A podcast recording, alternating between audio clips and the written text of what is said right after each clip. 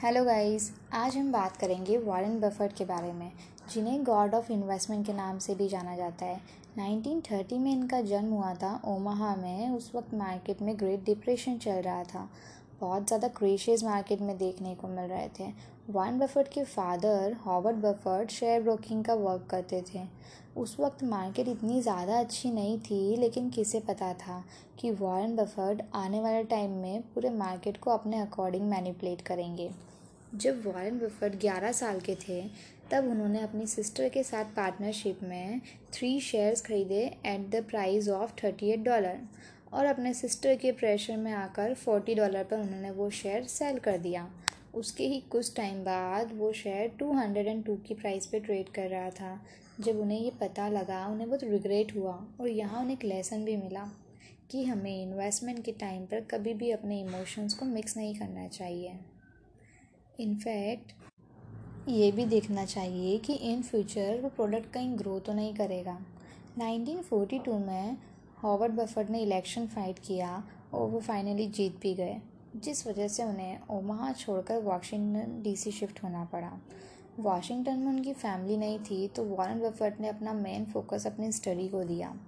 Warren Buffett को books पढ़ने का बहुत शौक था, उसी में से एक बुक थी, thousand ways to earn thousand dollar. इस बुक से उन्हें बहुत सारे आइडियाज़ मिले जिससे कि वो पैसा बना सकते हैं। वॉरेन बफेट के ग्रैंडफादर की ग्रोसरी की शॉप थी। वॉरेन बफेट वहाँ से च्विंगम्स ले जाकर अपने फ्रेंड्स को सेल किया करते थे और बीच में कमीशन अर्न करते थे। धीरे धीरे उन्होंने सोचा कि अब उन्हें कोल्ड ड्रिंक्स की बॉटल भी सेल करनी चाहिए। लेकिन उसके लिए उन्हें सबसे पहले ये देखना था कि मार्केट में सबसे ज़्यादा डिमांड कौन सी कोल्ड ड्रिंक की है।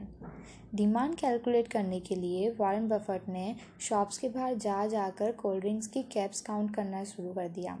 सबसे ज़्यादा जो कैप्स थी, वो थी कोका कोला की। तो वॉरेन बफेट ने कोका कोला की कोल्ड ड्रिंक्स सेल करना शुरू कर दिया। 1988 में वॉरेन बफेट के पोर्टफोलियो में वन बिलियन शेयर्स थे कोका कोला के। वॉरेन बफेट अक्सर अपने फ्रेंड्स को कहा करते थे कि अगर मैं थर्टी की एज तक मिलीनियर नहीं बना तो मैं छत से कूद कर सुसाइड कर लूँगा। आज के टाइम पर थर्टी की एज तक मिलीनियर बनना it's not a big deal लेकिन उस वक्त थर्टी की एज तक मिलीनियर बनना सोचना ही बहुत बड़ी बात थी। वॉरेन बफेट ने फोर्टीन की एज में अपना फ़र्स्ट जॉब ज्वाइन किया, जिसमें कि उन्हें न्यूज़पेपर सप्लाई करना होता था। वहाँ से जो उनकी इनकम होती थी, उसे वो री इन्वेस्ट करते थे अपने पिन बॉल के बिज़नेस में। वॉरेन बफेट ने अपनी फोर्टीन की एज में फ़र्स्ट रिटर्न फ़ाइल की थी। फोर्टीन की एज तक हमारी स्कूलिंग भी कंप्लीट नहीं होती है, और उन्होंने रिटर्न फ़ाइल की थी at the age of fourteen इसके बाद उनके फादर ने फिर से इलेक्शन फाइट किया और वो हार गए, जिस वजह से उन्हें वाशिंगटन छोड़कर फिर से ओमाहा जाना पड़ा।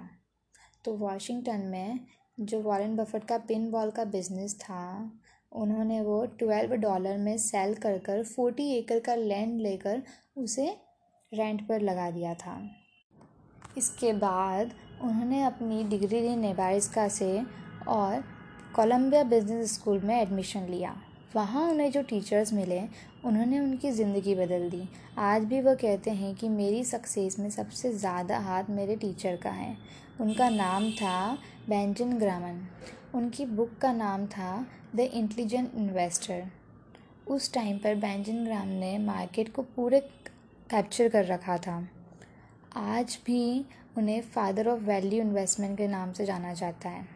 उस वक्त वे ऐसी कंपनीज़ के शेयर्स में इन्वेस्ट करते थे जो कि अंडर वैल्यूड होती थी।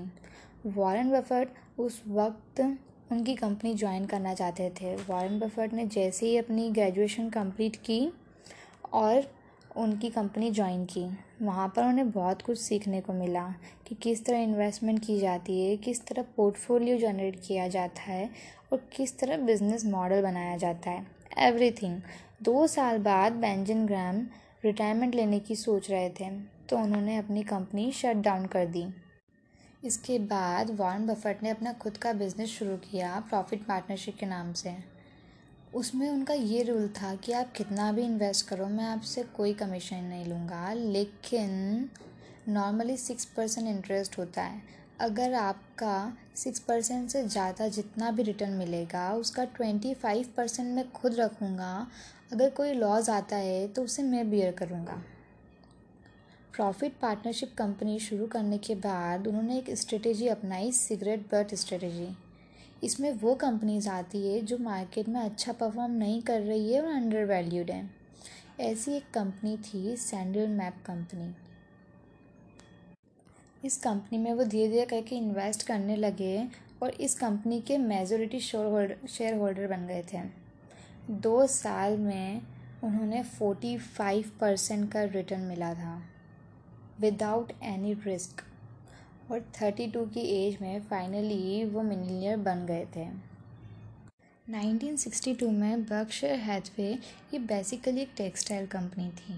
उस वक्त टेक्सटाइल कंपनीज़ में डिप्रेशन चल रहा था तो उन्होंने उस कंपनी के पोर्टफोलियो को चूज़ किया। उस कंपनी में इलेवन थाउज़ेंड एम्प्लॉय थे, जो कि सिर्फ़ दो हज़ार एम्प्लॉय बचे थे। मतलब इतना ज़्यादा डिप्रेशन चल रहा था। मार्केट के अंदर ऐसे करके धीरे धीरे उन्होंने सारे शेयर्स बाय बैक कर लिए और उस कंपनी को एक तरह से ऑनर बन गए थे, वॉरेन बफेट उस कंपनी के। यहाँ पर उनकी सारी चीज़ें उल्टी पड़ गई।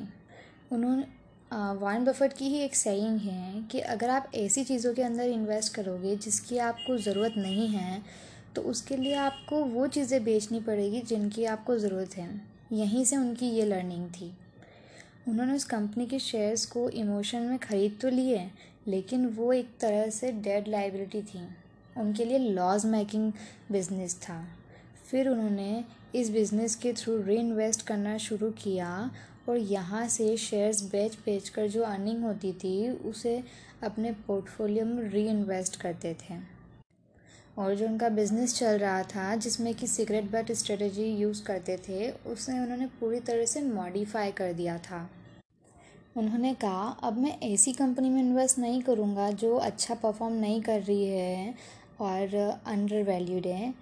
लेकिन अब मैं ऐसी कंपनीज़ में इन्वेस्ट करूँगा जो कि मीडियोकर और अच्छा परफॉर्म कर रही है बट अंडर वैल्यूड है 1964 में उन्होंने अमेरिका एक्सप्रेस एक्सप्रेस को ख़रीद लिया था। 1968 तक उनका जो रिटर्न था, वो मार्केट के रिटर्न से कई ज़्यादा था। उनका जो रिटर्न था, वो था 58.8 परसेंट और मार्केट का जो रिटर्न आ रहा था, वो था सिर्फ़ 7.7 परसेंट अब उन्हें ये तो समझ आ गया था कि इन्वेस्ट कैसे करना है। लेकिन अब उन्हें ये था कि जितना ज़्यादा इन्वेस्ट करेंगे, उतना ज़्यादा रिटर्न मिलेगा। अब इन्वेस्टमेंट के लिए उन्हें और पैसे की ज़रूरत थी तो वहाँ से उन्होंने एक और वर्टिकल चुना इंश्योरेंस सेक्टर तो वहाँ से जो उनकी इनकम होती थी, उसे भी वो इन्वेस्ट करते थे अपने पोर्टफोलियो में। सो so गाइस ये थी हमारी केस स्टडी वॉरेन बफट के बारे में। कि किस तरह से उन्होंने इन्वेस्ट करना शुरू किया, किस तरह से उन्होंने ग्रो किया। आज भी बहुत सारी कंपनीज़ हैं जो उनके नाम से जानी जाती है और किस तरह वो मिलेनियर बने। Thank you guys